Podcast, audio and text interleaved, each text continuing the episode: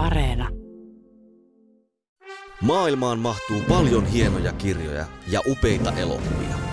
Mutta monestako hienosta kirjasta on onnistuttu tekemään upea elokuva? Kirja versus leffa esittelee joka viikko teoksen, jonka leffaversio vetää vertoja alkuperäisteokselle. Yle Puhe. Kirja versus leffa. Toimittajana Jarmo Laitaneva.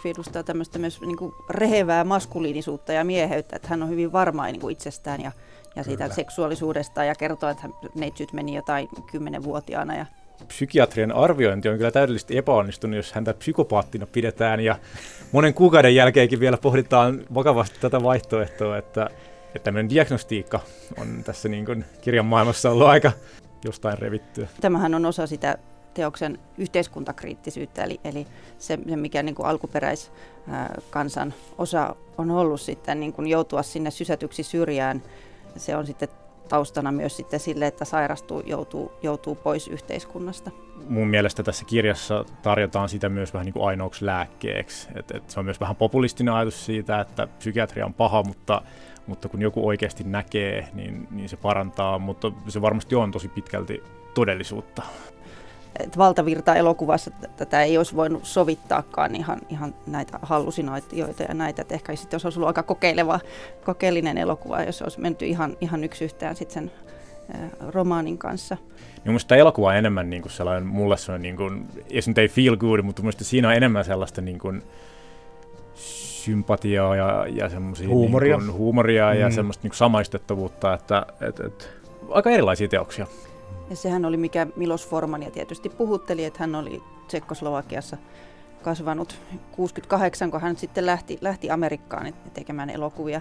Hänelle se oli jotenkin heti selvää, että se on tällainen allekorinen tämä, tämä tämmöinen vallankäytön totalitarismin kuvaus.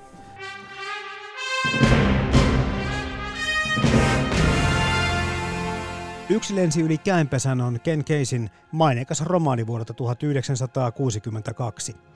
Teosta pidetään edelleen maailman vaikutusvaltaisimpana mielisairaala satirina.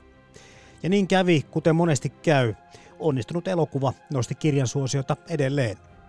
Milos Formanin elokuvasovitus vuodelta 1975 oli vasta toinen elokuva kautta aikojen, joka voitti kaikki viisi tärkeintä Oscar-palkintoa. Paras elokuva, paras miespääosan esittäjä, paras naispääosan esittäjä, paras ohjaus ja paras käsikirjoitus. Kansani Keisen ja Formanin teoksista keskustelevat psykologi Mikko Juhani Korpela ja vapaana kulttuuritoimittajana työskentelevä informaatikko Niina Holm keskustakirjasto Oodista. Tämä on Kirja VS Leffa, ohjelma tarinoiden, etenkin satiiristen tarinoiden ystäville.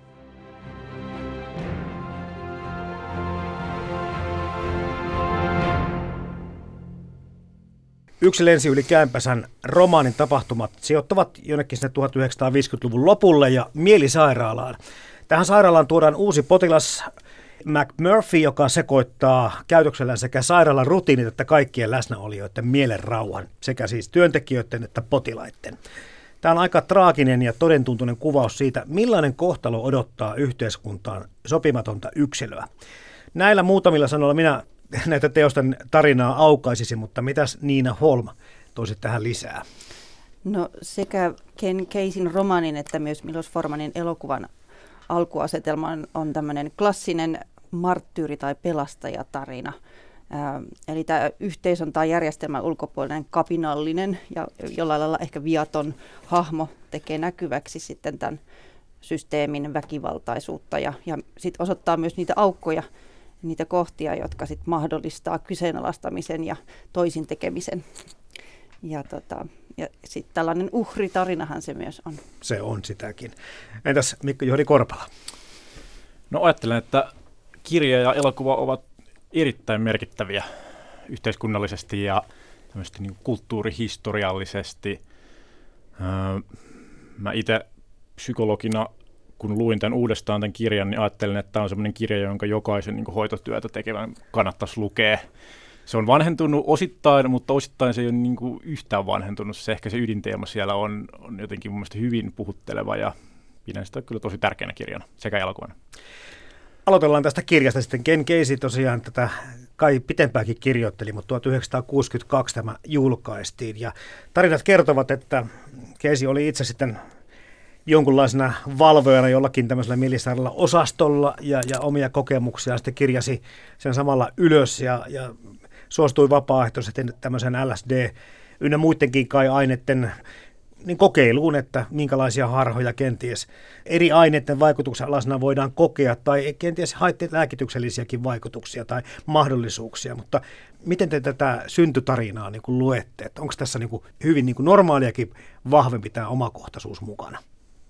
No, omakohtaisuus ei, ei kyllä päällimmäisenä tästä sillä tule mie- mieleen, tai siis että en autofiktiona tätä millä lailla lue, mutta, mutta kiinnostavaa on, on ollut lukea tästä taustasta, että, että tosiaan varmaan niillä, niillä niin kuin huumekokeiluilla on oma osuutensa siinä, että miten, miten tota hän Keisi kuvaa sitä päällikön, eli tämän minäkertojan äh, hallusinaatioita ja näitä niin kuin harhoja, että ainakin tältä osin. Have you ever heard the old saying, a rolling stone gathers no moss? Yeah. Does that mean something to you? Uh, it's the same as don't wash your dirty underwear in public. I'm not sure I understand what you mean. Jotenkin itse katson taas tätä tästä niin psykologin näkökulmasta ennen kuin päästä tästä ammattiroolista Ei se kauhean kauaksi, mutta mun mielestä tämä on jotenkin valtava omakohtaisen olonen. Siinä kansilehdessä omistustekstissä omistetaan – tämä kirja jollekin tämän keisin kaverille, joka johdatti hänet lohikäärmeiden luokse. Lohikäärmeet oli vissiin niin kuin psykedeelit tässä tapauksessa. Ymmärrän. Mutta tota, kyllä tämä mun mielestä tuntuu semmoiselta, että ihminen menee mielisairaalaan ekan kerran ja näkee tavallaan sen NS-hulluuden ja lähtee pohtimaan, että mitä ihmettä tämä hulluus on ja mitä se oikein tarkoittaakaan. Ja, ja tota, mä pidän sitä omakohtaisena semmoisena niin tosi semmoisena kokemuksena, jota ei välttämättä voi teoreettisesti saada, vaan, mm-hmm. vaan siinä, että on kuuraamassa niitä vessanpönttöjä siellä mielisairaalan käytävillä.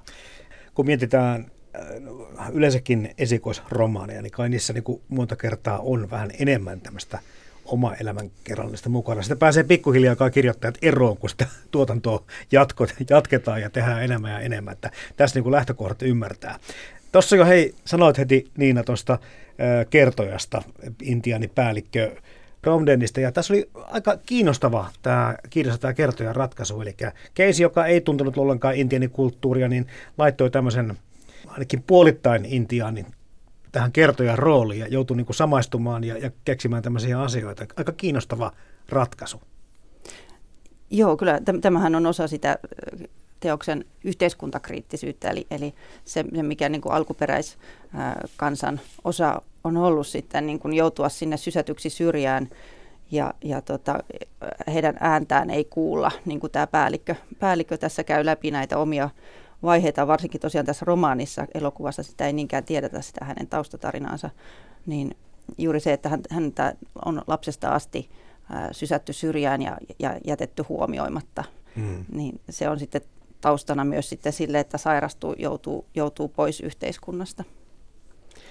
Toi ohikatsominen, se on kyllä niin, kuin niin tässä romaanissa nimenomaan tärkeä teema ja iso asia, että minkälaisiin seuraamuksiin se voi johtaa. Ja tässä oikeastaan tätä ohikatsomista on, jos mietitään tätä potilaskirjoa, niin aika paljon kaikkien kohdalla. Se on varmaan ihan keskeisimpiä teemoja tässä ylipäänsä tällaisen niin kuin paranemisen ja sairastumisen kuvaamisessa, että, että jotenkin se on klisee, mutta samalla aina toistuva asia, että jotenkin ihminen tarvitsee sen toisen, joka näkee, jotta voisi kasvaa itsekseen ja kasvaa erilleen. Ja, ja tota, mun mielestä tässä kirjassa tarjotaan sitä myös vähän niin kuin ainoaksi lääkkeeksi. Et, et se on myös vähän populistinen ajatus siitä, että psykiatria on paha, mutta, mutta kun joku oikeasti näkee, niin, niin se parantaa. Mutta se varmasti on tosi pitkälti niin kuin todellisuutta. Mutta miten se tapahtuu, se on taas sellainen vaikeampi kysymys. Niin on totta, tässä on kuitenkin tämä anarkisti tai yhteiskuntaan sopeutumaton äh, McMurphy, joka tulee ja kuulee ja, ja näkee nämä muut potilaat ja ikään kuin hän on se parantava voima. Että mm. se ei niin kuin lääketieteelle kyllä anneta kovin, ei kyllä. kummassa, mm. kummasta niin kuin, roolia sen mm. suhteen, että kaverit voisivat kuitenkin tässä yhteiskunnassa pärjätä. Niin, ja niin kuin Niina sanoit, niin tässähän on tosi vahva tämä Jeesus-allegoria, että, että tulee tämmöinen pelastaja, jolla on vähän tämmöinen ylimaallinenkin kyky kohdata ja kyky niin kuin nähdä, nähdä läpi joidenkin oireiden. Kyllä, kyllä. Niin tuosta hahmosta tosiaan tulee mieleen ehkä se Jeesus, kun meni sinne ja kaato kauppiaiden pöytiä ja muita. Eli vähän samalla tavallahan tämä mm. McMurphy käyttäytyy tässä tilanteessa. Joo, hän on tämmöinen anarkisti ja, ja tosiaan kyseenalaistaja, joka ulkopuolisena näkee sen niin kuin todellisuuden. Että niinhän se Caseystäkin sanottiin, että hän, hän tosiaan ei, hänellä ei ollut aiempaa kokemusta mielisairaalaympäristöstä ja ehkä myös ne lääkkeet auttoi siihen, että hän koki jonkinlaisen valaistumisen, että miten tämä yhteiskunta toimii ihan siinä niin kuin näkee sen ää, mikroyhteisön tai yhteisöstä niin kuin mm. kumpuavan tavan toimia. Okay. Mm. What's your name, son? Bill, Bill Billy Bib Bibbis. Glad to know you, Bill. McMurphy's mine. Ha ha ha! That's old Charlie Cheswick's cards. That's his ace of spades. Go. Your turn, Bill. No olipa romanin lähtökohdat mitkä tahansa, niin tässä on paljon semmoisia asioita, jotka toimii kirjallisesti ihan älyttömän hyvin. Eli tämä, tämä trakikomedia ajatuksena, joka tuo teksti ja kirja etenkin, niin se toi kauhistettomisen ja naurattamisen vuorottelu, niin, niin vaikea niin kuin sanoakaan, että ei se ehkä nyt kuitenkaan niin pelkästään vahinkoa ole. Että kyllähän niin tyylitaituri myöskin kirjoittajana on, että on saanut tehtyä tämmöisen kokonaisuuden, mikä aika syvältä ihmistä lukijana koskettaa ihan näitä ääripäätunteita. Mun mielestä oli hieno kirja niin kirjallisesti. Varsinkin ehkä ne se tavallaan se kertojaratkaisu on tosi mielenkiintoinen ja sitten siihen on rakennettu sisään ne harhat, eli se kertoja ei, kertoja vaan niin omasta näkökulmastaan täysin niin kuin suvereenisti sitä maailmaa, mutta siinä on se niin kuin, tavallaan skitsofreeninen logiikka sitten mukana. Se on mielestäni niin kuin mahdottoman hieno, hieno ratkaisu ja, ja tota, myös ehkä ajattelin, että hieman niin kuin raskas lukunen, koska siinä joutuu tavallaan tekemään itse ajatustyötä, että mitä tässä tapahtuu ja mitä, mitä, mistä hän nyt kertoo, mutta, mutta kirjallisesti se on kyllä mainio. Joo, siis minä kertoja on, on epäluotettava, eli, eli, eli hänen ei voi välttämättä luottaa, mutta, mutta tota, tosiaan ö, kirjallisuus historiallisesti kestävä ja sillä tavalla hyvin tietoinen siitä perinteestä, että siellä mainitaan Mark Twainit ja, ja Kafkat ja, ja Melvilleen viitataan. Siellähän on nämä täällä McMurphyllä on tämmöiset kalsarit, joissa on valkoisia valaita ja kaikkea tämmöistä siellä on. on ja tota, äh, sanoisin vielä tästä suomennoksesta Risto Lehmusoksan käännös, että et yllättävän hyvin se on kuitenkin kestänyt, mutta Joo. oli siellä joitain, joitain ilmaisuja ja tällaisia, että huomaa, että, että meidän kulttuuri on, on entisestään tässä vuosikymmenten saatossa niin kuin, lävistynyt näillä amerikkalaisilla ilmaisuilla ja muita, että ne on kehittynyt tästä kyllä aika paljon vielä, että, että vähän semmoista kömpelyyttä siellä on. Joo, huomasin ihan samaa, että tietyt huudahdukset tai sanonnat on suomennettu, tai ne ymmärretään eri, eri tavalla tänä päivänä, mutta, mm. mutta muuten kyllä ihan kelpo tekstiä tuo on kyllä. Että se oli, vaikka tuossa mikä Mikko Juhani sanotkin ihan hyvin, että se tietty raskaus tulee just niistä harhoista ja siitä epäluotettavuudesta ja siitä, että meinaa tipahtaa välillä vähän kärryiltä jopa. Mutta sitten taas teksti itsessään on niin hyvää, jollakin tavalla selkeää, että se on niin kuin helppo omaksua. Tämän romaanin kohdalla, yksilöllinen yli käänpänsä romaanin kohdalla on sanottava, että, että harvoin myöskin on lukukokemuksia, jotka on näin voimaanottavia. Että jotenkin kun puhutaan tässä tästä, no se tuohon Mikko Juhani viittasikin siihen paranemiseen, siihen prosessiin, niin tämä lukukokemus on vähän niin kuin saman tyylinen, että sä kipuilet sen lukemisen kanssa, mutta kun sä oot lukenut sen, niin se tuntuu paljon ehjemmältä se olo. Niin, päähenkilöhän kyllä eheytyy tässä kirjassa. Niinpä. Silleen. Ja tavallaan aika uskottavasti, koska se ei tapahdu minkään dramaattisen yksittäisen käänteen tai katarsiksen kautta, vaan se tapahtuu prosessina ja päivä kerrallaan ja edelleen se tietty niin kuin hauraus ja harhaisuus säilyy, mutta se jotenkin toimintakyky paranee. Ja...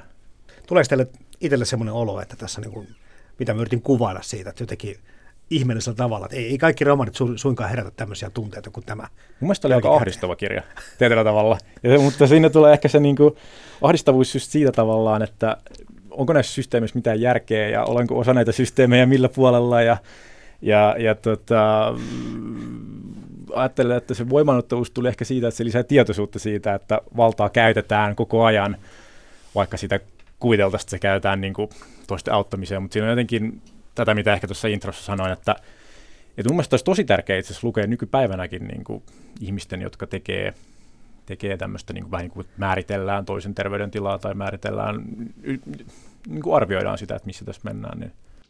Mr. Harding, you've stated on more than one occasion that you suspected your wife of seeing other men. Oh, yes.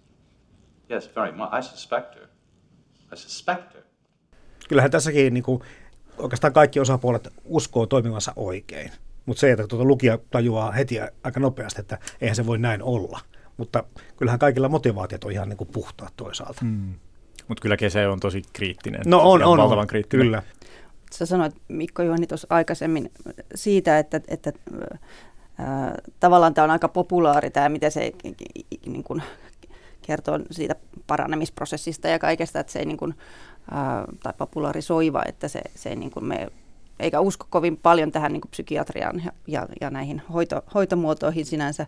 Mutta ehkä se on sit yksi syy, että minkä takia tämä kestää jotenkin aikaa. Että tässä on jotenkin kauhean tosiaan klassinen ja semmoinen tarina, joka ei vanhene mm. koskaan. Että, että se, se tosiaan kiinnostaa edelleen. Ja se varmaan liittyy toi, toi klassisuus siihen, että mulle tuli mieleen jopa antiikin klassikot tästä, kun miettii kaikenlaisia, en nyt pelkästään Oidipusta, mutta monia muita tämmöisiä antiikin tarinoita tai, tai draamoja, jotenkin tästä ko- lukukokemuksesta ja koko hommasta, niin jotenkin se keskusteli samalla tasolla niiden kanssa.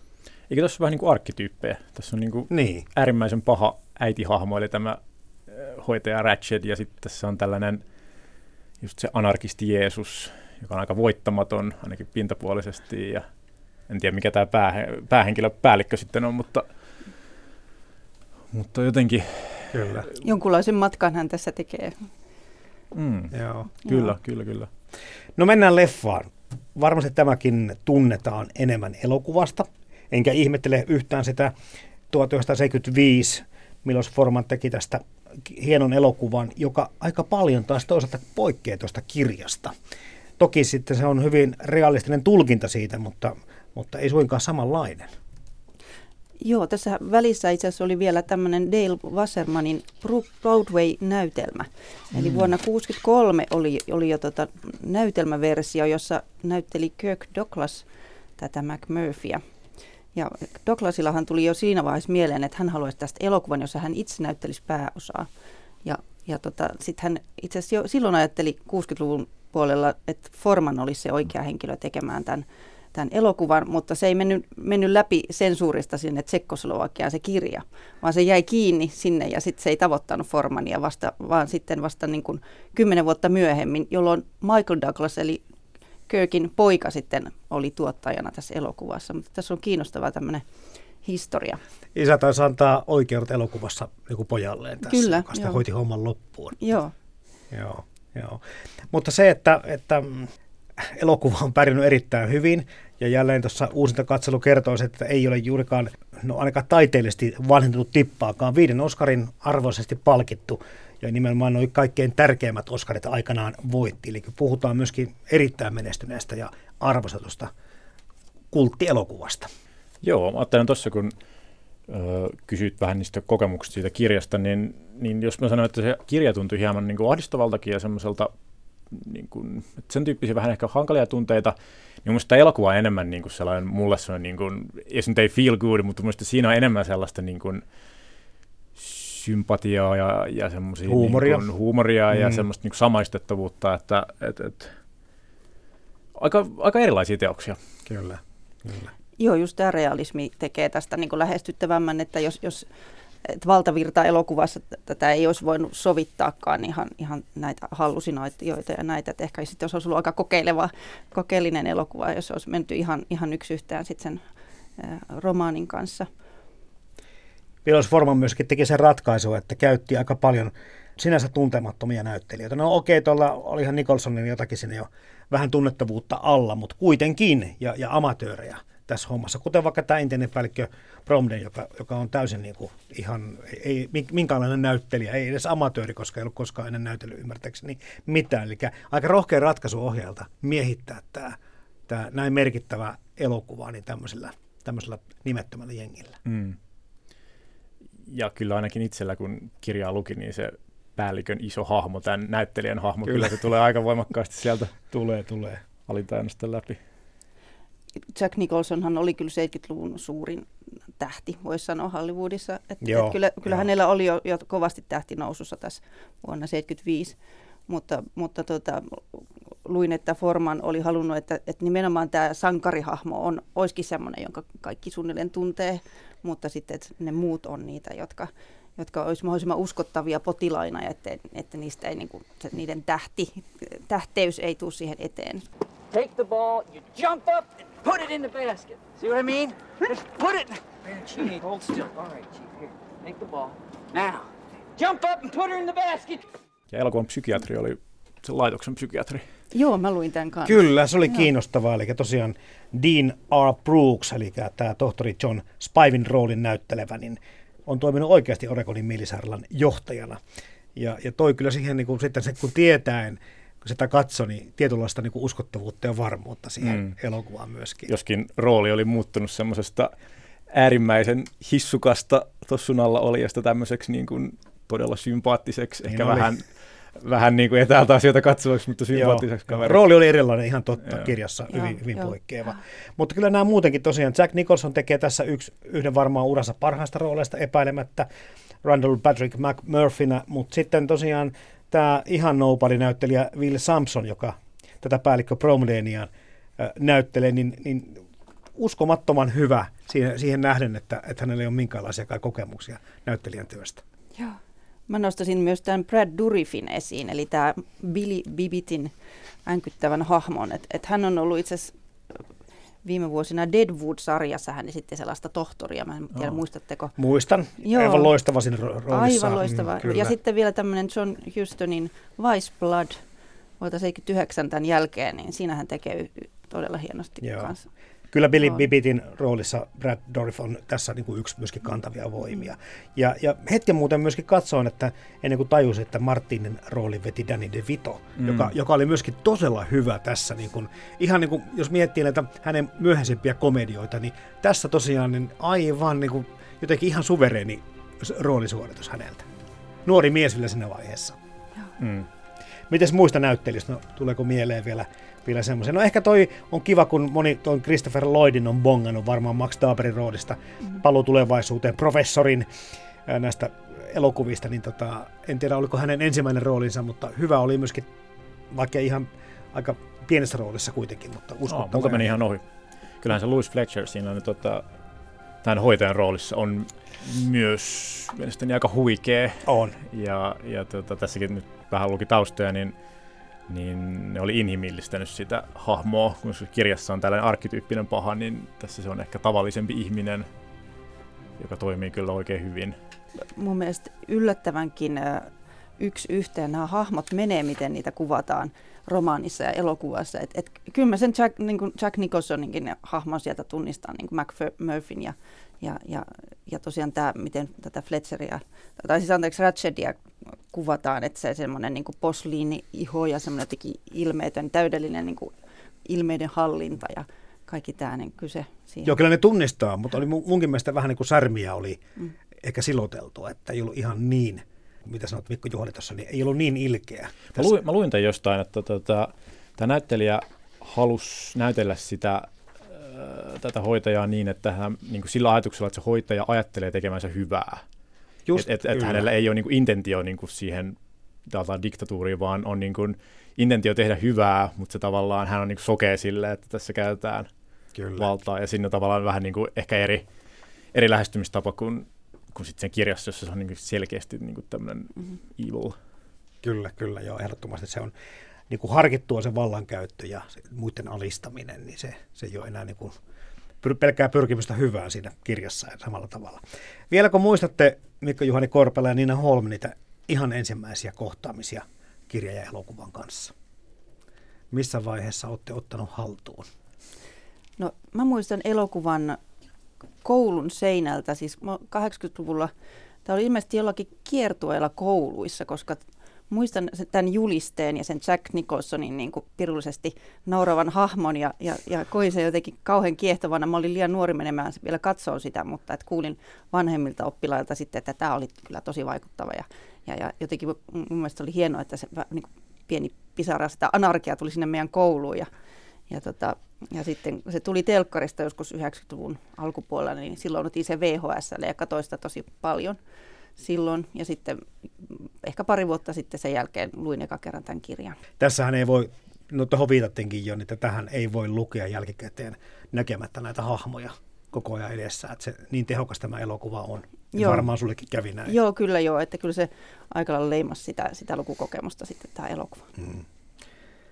Joo, mä näin kans yläasteella koulun elokuvakurssilla. Olin tota, ujo elokuvanörtti ja menin elokuvakurssille. Ja tota, siellä sen näin ja kyllä se tunteita herätti, mutta en mä sitä silleen kyllä tajunnut, tajunnut sen ikäisenä myös kirjan luin niin kuin teininä. Mm-hmm. Ja, ja siitä jäi mieleen se, että olipas sekavaa ja, ja niin kuin, olipas tämä harhaista tämä kirjan teksti, mutta, mutta siitä on mennyt tosi pitkä aika sitten kun niin kuin nyt, siis itse asiassa tähän niin kuin, tätä ohjelmaa varten nyt kertasin molemmat. Thank you.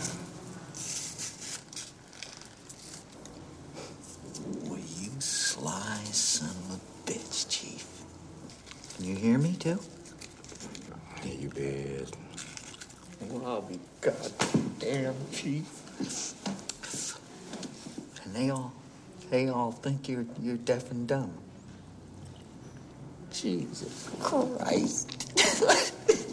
you fooled them, Chief. you fooled them. You fooled them all. Damn. Mulla on semmoinen mielikuva tästä leffasta, jonka tosiaan niin, niin näin kanssa ehkä vähän liian nuorena, mutta tota, kuitenkin se, että, että se oli ensimmäisiä elokuvia, kun koin jollakin tavalla, että hetkinen, että virallinen taho, kun tässä nyt vaikka tämä hoitava taho ei välttämättä toimikaan oikein, voi käyttää valtaa vääriä. Samoihin aikoihin luin mutta semmoisen Leger Legerin tekemän kirjan kuin Gardinaali, jossa kerrotaan taas, että miten tämmöinen niin kuin iso uskonnollinen johtaja käyttää valtaansa kenties vähän väärin ja toikkaroi erilaisia asioita, niin jotenkin ne yhdistyi mulla kanssa, niin kuin, se oli merkittävä silmien avaaminen, että hetkinen, että, että teininä tajuaa jotakin, että, tai melkeinpä niin kuin varhaisteininä, että, että hetkinen, että mitä tässä tapahtuu, että voiko yhteiskunta oikeasti toimia myöskin näin, koska jotenkin sitä lapsi uskoo kaikkeen niin kuin hyvää ja kaikkien hyvään tahtoon. Eli tämä teki hirveän suuren vaikutuksen kanssa itseäni heti ensimmäisellä katsomiskerralla. Oliko se semmoinen maailmassa on virhekokemus? No joo, oli se vähän sen tyyppinen, kyllä. Ja sitten taas kirjaa en ole lukenut ennen kuin vasta nyt. Ja sitten tietenkin kun tämä oli ensimmäinen lukukerta, niin siellä väijy niin monta katselukertaa taustalla ja, ja nämä tapahtumat ja ihmiset tulivat aika vahvasti siihen mukaan, mutta, mutta yllätti kyllä se, että miten valtavan paljon niin kuin runsaampi ja moni, no, monipuolisempi, mutta myöskin erilainen ehkä niin kuin näiltä niin kuin vaikuttimiltaan, motivaatioiltaan tämä kirja on tästä elokuvaan verrattuna. Joo, ehkä nyt toisella lukukerralla en ollut tai siis mä oon katsonut nyt elokuvan aika monta kertaa ja, ja ehkä se ei ole enää niin suuri semmoinen elämyksen tuoja, kun sen katsoi ja, ja on tavallaan päässyt vähän irti siitä ja kauemmas, niin sitten tämä, tämä, nyt, tämä niin toinen lukukokemus oli, oli selvästi syvällisempi ja parempi ja niin kuin hahmotti tämän, tämän arvon selkeämmin tämän romaanin. No mitäs Mikko Juhni, sullakin oli tässä väliä, tämän kahden lukukerran välillä, niin tota, miten eri tavalla suhtaudut sitten? Todella eri lailla. En muista sitä ekasta kerrasta muuta kuin sen, että tosiaan luin sen sillä ajatuksella, että mä luin paljon kirjoja, joista oli tehty elokuvia tai jotka niin liittyy elokuviin, koska olin kiinnostunut elokuvista. Ja, ja tiesin tavallaan maineen tästä niin kuin käenpesästä, mutta silloin mulla jäi mieleen lähinnä se, että et, et, et, muistaakseni saatoin ajatella, että onko tämä kirjoittu huumeissa tämmöinen ajatus Aivan. silloin. Niin kuin, Mutta eipä se nuorelle lukijalle ole kovin vieras ajatus, koska se teksti mm, on sitten, mm, kun sanot tuossa, niin mm. niin aika nyt, omituista. Kyllä, välillä. kyllä.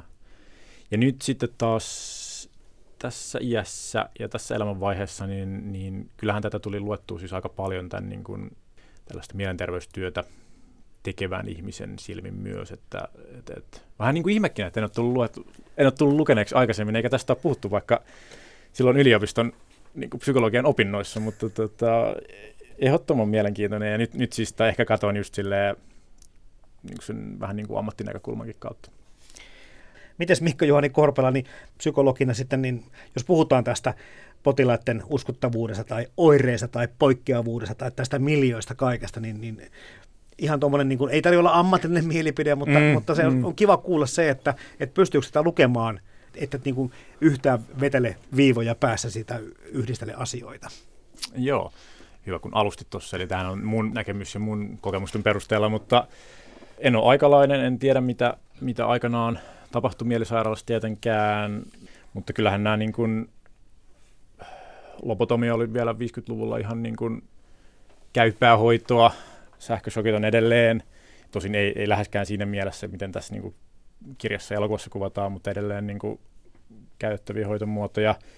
Fiktiohan tämä on tietenkin. Tämä on, mm-hmm. Se on ehkä se mun niin kuin ydin, ydinmielipide. Tämä on fiktio ja tämä on kertomus tietenkin niin kuin, mielisairaala on se näyttämä, mutta tässä puhutaan paljon vallasta ja vapaudesta ja hulluudesta niin kuin teematasolla. Ja yksi, mikä tulee mieleen, niin eihän nykypäivänä tämmöisiä potilaita pidettäisi niin kuin osastolla. Nehän on hyvin, hyvin toimintakykyisiä. Pidetäänkö nykypäivänä ketään enää osastolla?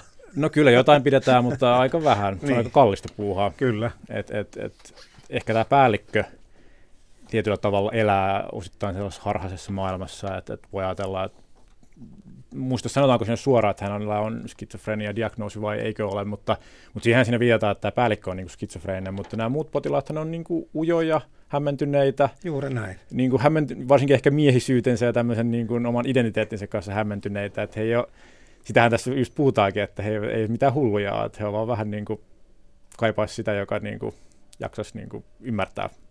Mä mietin sitä mielisairaalan tarjoamaan niin kuin turvapaikkaa ja sitä niin kuin muiden hauraiden ihmisten tuomaa yhteisöä.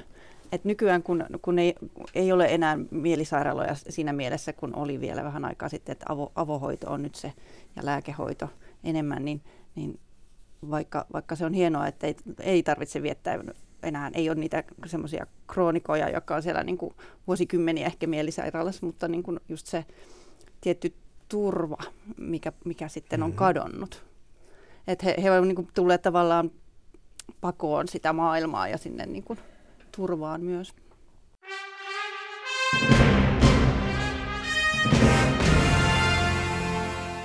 Kanssani Ken Keisen ja Milos Formanin Yksi lensi yli käenpesän teoksista keskustelevat psykologi Mikko Juhani Korpela ja vapaana kulttuuritoimittajana työskentelevä informaatikko Niina Holm keskustakirjasto Oodista. Yle Puhe ja Yle Areena. Kirja versus leffa. Toimittajana Jarmo Laitaneva.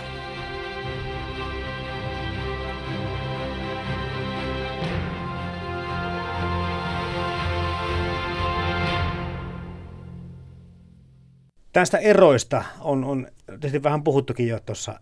Aika merkittäväkin juttu on se, että toi Bromdeadin tervehtymisprosessihan puuttuu tästä leffasta. Kirjassahan sitä käydään aika paljon läpi, että mitkä hänen harhansa tosiaan oli. Ja taisi olla joku viittaus, kuten sanotkin tuossa Mikko Juhan, siihen skitsofreniaan.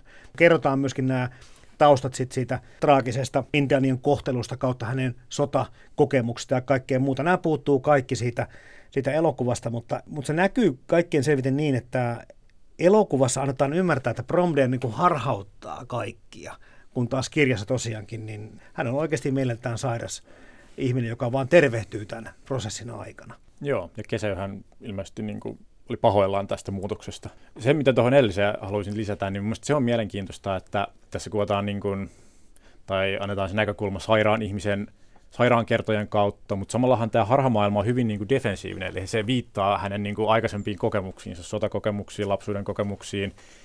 Eli, eli jotenkin mä ajattelen, että se on myös tämmöinen aika niin kuin, tämmöinen kehityksellinen näkökulma siihen, että siinä on pitkä pitkä tausta, mikä on ehkä johtanut siihen, että tarvii suojautua sinne. Tässä puhutaan sitä sumusta, joka on yksi metafora, että kun ei muut näe siellä sumussa, niin siellä saa olla rauhassa. Eli tässähän, tämän, mä jotenkin itse katson tätä silleen, että tässä tuodaan esiin sitä, että sillä sairastumisella on voimakas niin kuin elämänhistoriallinen tausta. Se ei ole sellainen hetki, jolloin synapsit menee vaan solmuun ja sitten lähdetään sairaalaan. Mm. Mitäs muita näistä eroista? Tästä nyt puuttuu muutama kohtaus.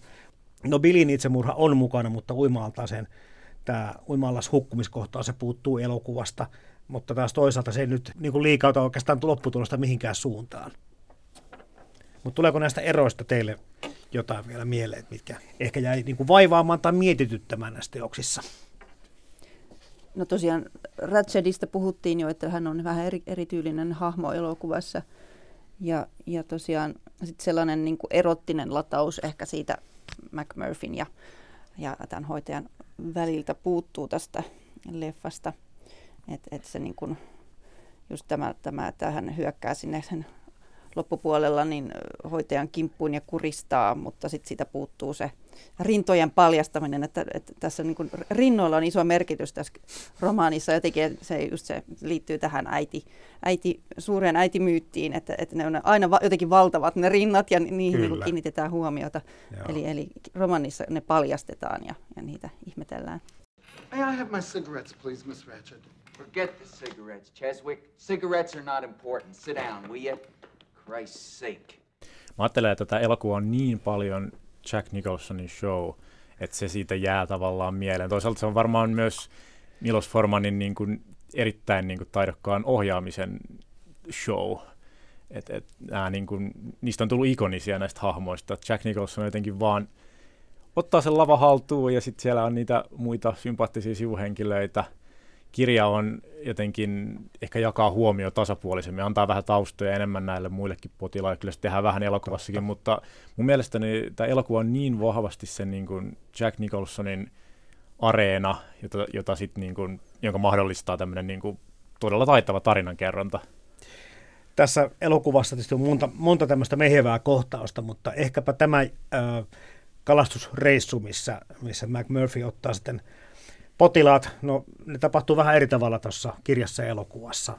Leffassahan McMurphy varastaa sen bussin ja karkaa näiden potilaiden kanssa. Se oli sitten järjestöreissu siinä kirjassa, mutta on se aivan mahtavaa, niin kun miettii koko elokuvan historiaa, niin yksi, yksi niin kuin ehkä jotenkin mieleen painuvimmista kohtauksista ikinä, se kalastusreissu, miten, miten se toimii ja, ja miten siinä niin kuin pelataan ja, ja miten tämä McMurphy esittelee tohtoreina kaikki nämä potilaat. Se, siinä on sitä semmoista niin kuin parodiaa ja semmoista niin kuin anarkismia ja kaikkea muuta samassa paketissa niin paljon, että se on aivan upea. Joo, se on hauska kohtaus, kun, kun potilaasta tulee asiantuntija niin. vaan niin kuin yhden sanan väännöksellä ja se vähän suttunen villapaita onkin sellainen Holmesusen tohtorin. Joo, kyllä. Mutta mut tässä ei voi olla ajattelematta sitä, että se, ne erot on just tämmöisiä, että mm. ne ei välttämättä ole su, suuria sitten sen, kun puhutaan, että hulluisen eros on lähellä toisiaan tai mm. muuta, tai sitten tässä, tässä asiantuntija ja potilas, koska nämä kaverithan on pikkusen vain erikoisia, mm. omalaatuisia ihmisiä, että se, mm.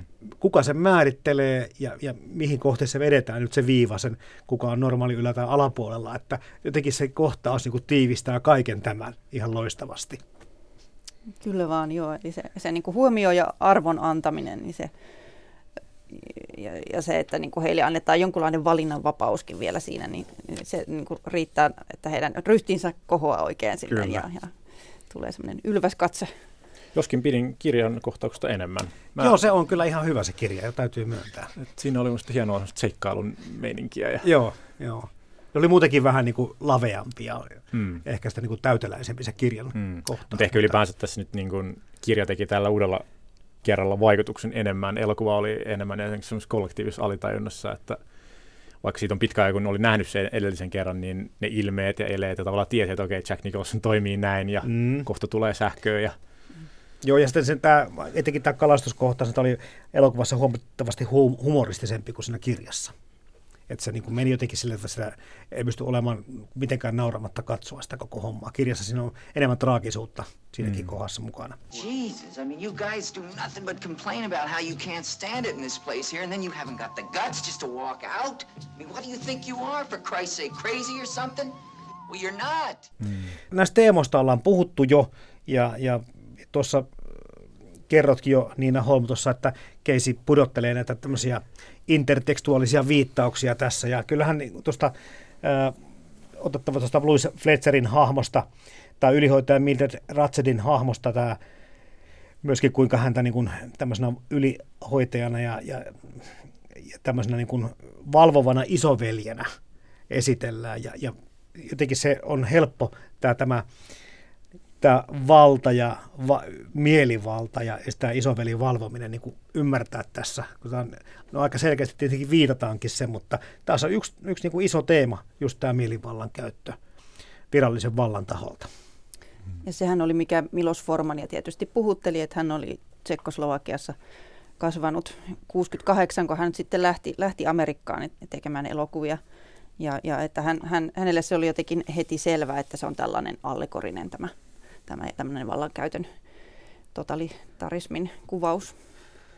Ja sen takia tämä oli varmasti myöskin sitten, kuten tuossa jo alussa puhuttiin tai jossakin vaiheessa puhuttiin siitä, että ei saavuttanut alun perin tämä kirja sitten Milos Formanilla, koska tämä Tsekissäkin tai Tsekkosluokkiassa ymmärrettiin, että hetkinen tässä voi olla kysymyskin vähän niin kuin tämmöistä allegorioista ja, ja oli vähän kiellettynä tämä kirja sitten.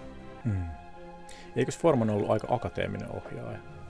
Mutta tavallaan tämmöinen niin akateemikko tarttuu tällaiseen niin kuin anarkistitarinaan. Niin, se on kiinnostavaa. Tulee mieleen. Joo, joo. Mutta valta, valtataistelu, ne on tässä hirveän isossa ja näkyvässä roolissa.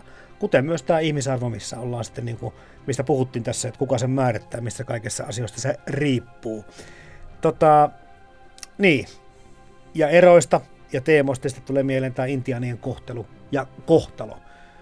Öö, viedään kaikki tältä päähenkilöltä, suljetaan mielisairaalaan ja muuta. Että kyllä tässä niin tämä yksi, yksi teema justiin näitä alkuperäiskansojen kohtelu kanssa ja joka on kanssa kiinnostavaa siitä, siihen nähdä, että Keisillä ei ollut kai itsellään tosi, tosiaan tästä paljon tietoa tästä asiasta. Tähän niin kuin halusi antaa tämmöisen tärkeän, merkittävän sivujuonteen tähän romaaniin.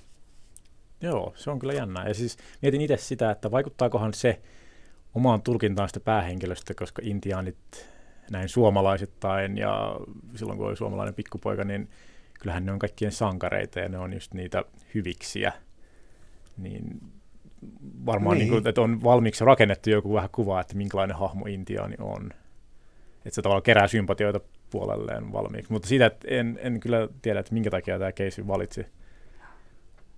Mutta tässähän on myöskin jonkun verran sellaista niin kuin villinlännen tarinan asetelmaa, eli, eli mm. tulee se, se tyyppi sinne niin kuin kaup, pikkukaupunkiin ihan ulkopuolelta ja pistää pakan sekaisin. Niin ehkä, ehkä se sieltäkin tulee se intiaani-hahmo. Joo, ja epäilemättä kyllä siinä, niin kun, kun puhutaan, tässä on niin tämmöinen epäkohtiin puuttuminen kokonaisuudessaan tai epäreilu kohtelu tätä potilaita kohtaan, niin kyllähän se vertautuu myöskin sitten niin kuin internia kohtaan ihan kyllä, samalla kyllä. tavalla, että isossa kuvassa. Niin, olisiko se sitten saamelainen suomalaisessa Ehkäpä. versiossa? Kyllä, kyllä. Sitten on tietysti oli liikuttavaa lukea ja katsoa myöskin, että miten tämä yhteisöllisyys rakentuu täällä mielisairaalassa, eli tämä potilaiden tai ihmisten solidaarisuus toisiaan kohtaan. Se oli aika kovalla tasolla, voisi sanoa tällä tavalla, että, että sitten kun niihin epäkohtiin ja vääryksiin lähdettiin puuttumaan, niin niihin saattaa puuttua oikeastaan niin kuin ihan seuraamuksesta piittaamatta, jos koetaan se osa, oma asia ja kaverin tukeminen tärkeäksi. Mietin sitä, tämä on kysymys teille, että mulle tuli sellainen tulkinta, että tämä McMurphy vähän niin kuin uhraa itsensä lopussa, että se on tietoinen siitä, että nyt mennään niin kuin yli omien voimavarojen. Mutta teetkö sinä esimerkiksi Niina samanlaista tulkintaa? No, kyllähän sitä jää miettimään, että miksi, miksi hän ei poistu sieltä avoimesta ikkunasta sitten, että hän, hän niin tekee jonkun valinnan siinä.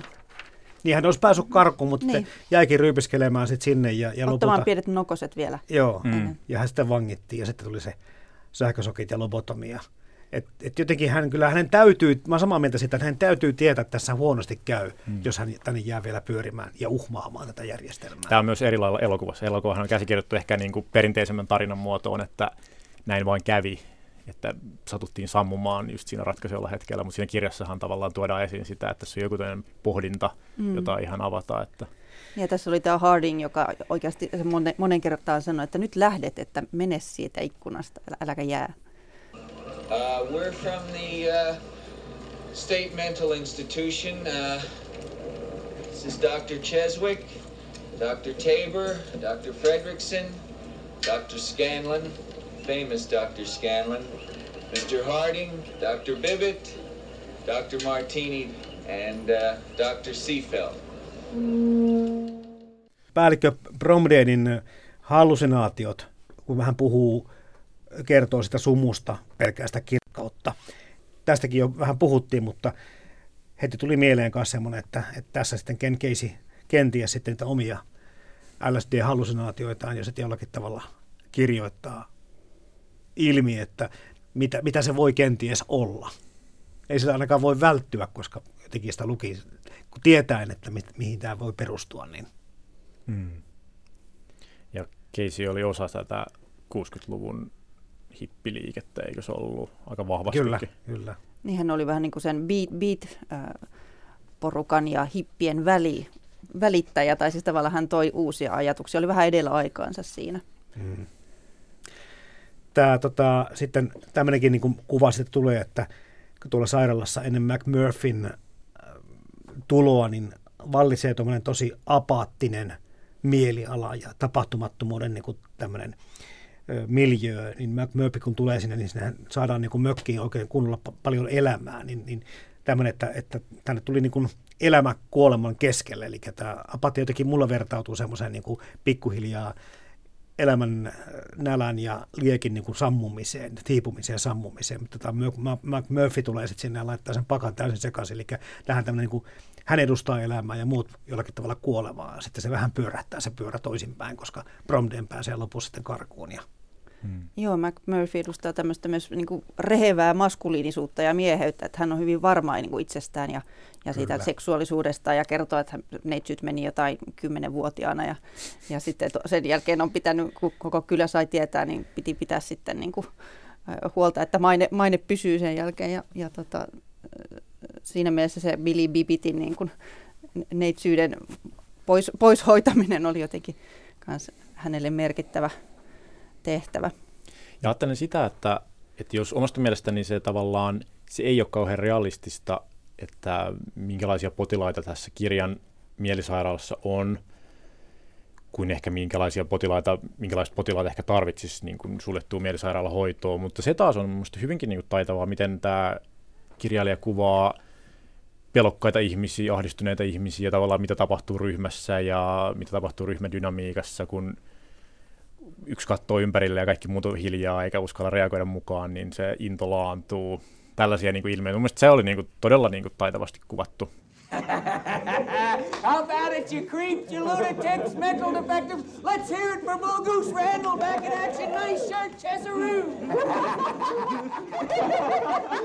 Look at the faces on mutta mitäs mieltä tulit, olitte tästä kivasta keikautuksesta, kun Murphy tosiaankin, niin se miksi hän tänne Mielisaarellaan tosiaan meni, niin liittyi siihen, että hän ajatteli, että, että hän on puoli vuotta siellä, että pääsee paljon helpommalla kuin vankilassa lusimalla. Eli hän oli tämmöinen tuota, ikään kuin oma valinta lähteä mielisairaalaan vankilan sijaan ja sitten kävi miten kävi. Tässä on myös kiinnostava tämä psykologinen keikautus, mikä tässä hommassa.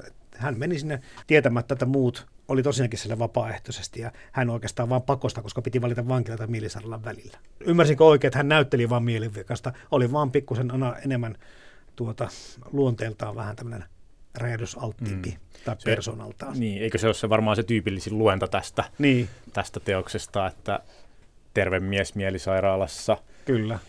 Öö, mun mielestä se kirja antaa tässäkin vähän niin kuin laajemman kuvan. Aika, että se antaa vihjeitä siitä, että kyllä sen McMurphyn nuoruudessa elämässä on tapahtunut asioita ja hänellä on suru sisällä ja hänellä on jotain, mikä ei tule niin kuin... Hän käy myöskin, muistakaa se kohtaus, missä hän menee kotitalonsa ohi. Mm. Ja se, ne fiilikset ei ole kovin hyviä siinä kohti, kun hän ohittaa, ohittaa kotitalon. Niin mm. mullekin tuli sama mieleen, että mm. jotakin traumaa ja tragediaa on rakennettu mm. hänen niin kuin henkilöhistoriaan, mistä ei mm. sen kummemmin kerrota mitään. Mm.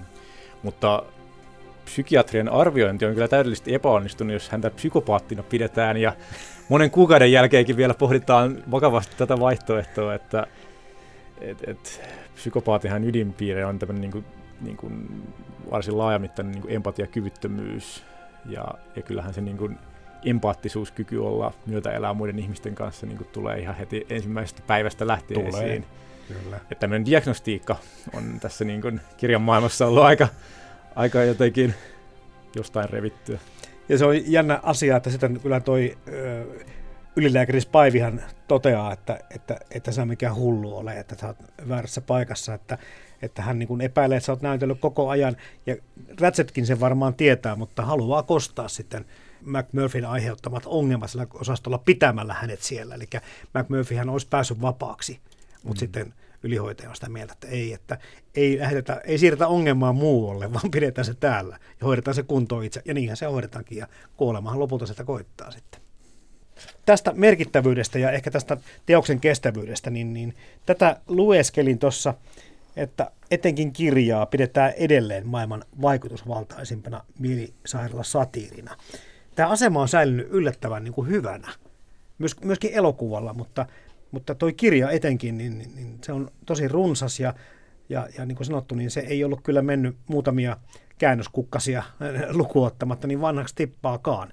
Mitäs ajattelette Niina Holm, Mikko Juhani Korpela siitä, että tuleeko yksi lensi yli käänpäsän teosten arvo ja arvostus säilymään tämmöisenä myös tulevaisuudessa?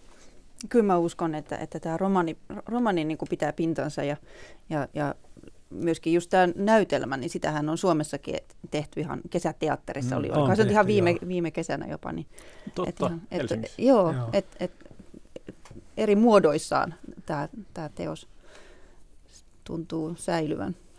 Tämän nyt lukee ja katsoo elokuvan, niin, niin, niin jotenkin ymmärtää taas paremmin, että et, et, et, et, totta kai niin kuin tämmöiseen niin kuin erilaiseen – mielen hoitamiseen, varsinkaan ehkä tämmöisen niin raskaampien ongelmien hoitamiseen, mihin voi liittyä pakkohoitoa tai määräyksiä tai, tai sellaisia niin kuin arviointeja, joista on vähän vaikea sanoa, että onko tämä näin vai onko tämä noin, niin kyllähän se herättää epäluuloja. Ja tämä varmaan niin kuin, varsinkin aikanaan mun mielestä edelleen niin validoi ihan älyttömästi sitä, että tämä ei ole kauhean yksinkertainen juttu ja ei tämä hulluus ole niin simppeliä, kun sen ehkä niin kuin itse kukin haluaisi ymmärtää, koska se olisi kiva siirtää sitten sinne niin kuin toisaalle eikä, eikä ajatella sitä sellaisena niin kuin meidän kaikkien keskellä olevana vähän niin kuin myös sovittuna asiana, että mihin me se raja vedetään.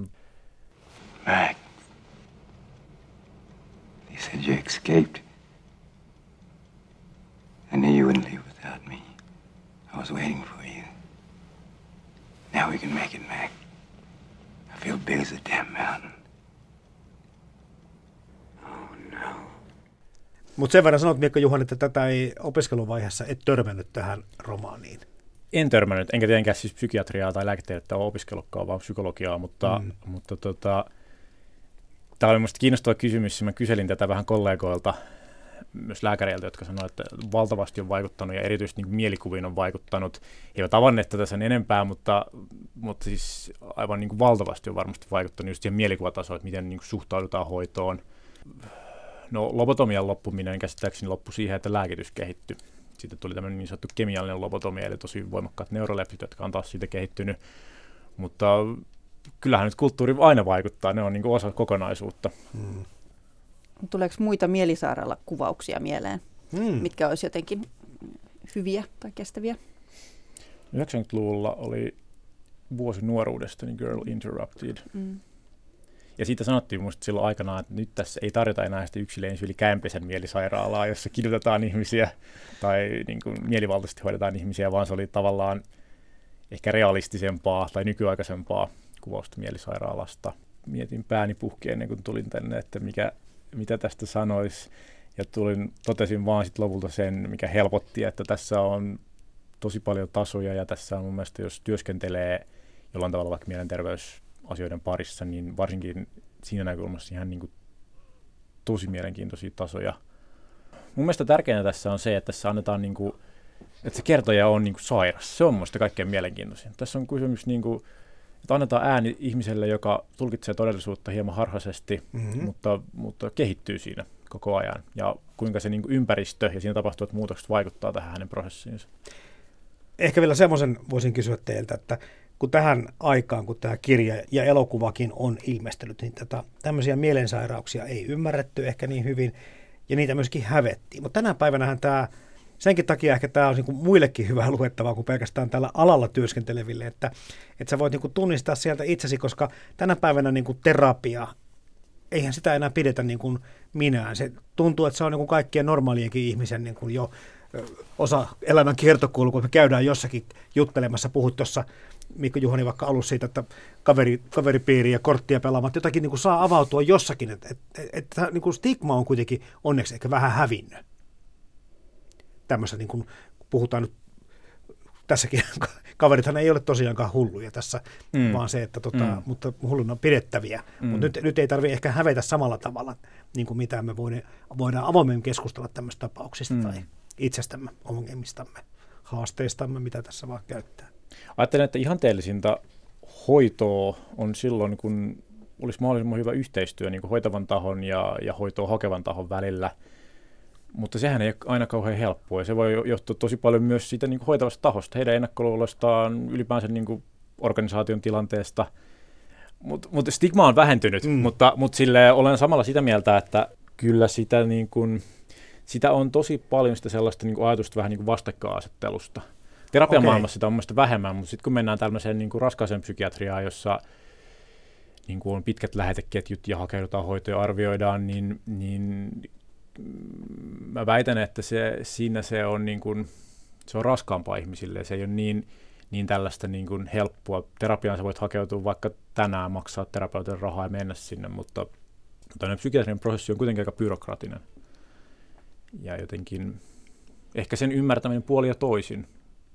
Myöskin puhutaan paljon siitä, että, että, että asiantuntijat ei, ei tarpeeksi edelleenkään kuuntele niitä ihmisten kokemuksia, vaan, vaan siellä mennään sen tietyn niin kuin siellä on se tietty niin kuin tiede ja koodisto ja pyritään Kyllä. sitä niin kuin ylläpitämään, mutta samalla se sit voi vähentää sitä, että kuunnellaan sitä, että mitä tällä ihmisellä on sanottavaa. Et, et, et se, mitä tässä nyt puhuttiin aikaisemmin, se kuulluksi tulemisen, kauhean klisee, mutta ihan niin kuin järjettömän niin kuin keskeinen asia siinä, että mitenkä me voitaisiin kuulla toisiamme eri ammattiryhmistä ja vaikka, vaikka ihan eri, eri harhaluuloista huolimatta, niin se on niin kuin aikuiseksi kasvamisen, isoksi kasvamisen ihan keskiössä että enemmän kalastusreissuja, niinkö? No se olisi kyllä mahtavaa hoitoa. Maailmaan mahtuu paljon hienoja kirjoja ja upeita elokuvia. Mutta monestako hienosta kirjasta on onnistuttu tekemään upea elokuva? Kirja versus leffa esittelee joka viikko teoksen, jonka leffaversio vetää vertoja alkuperäisteokselle. Yle Puhe. Kirja versus leffa.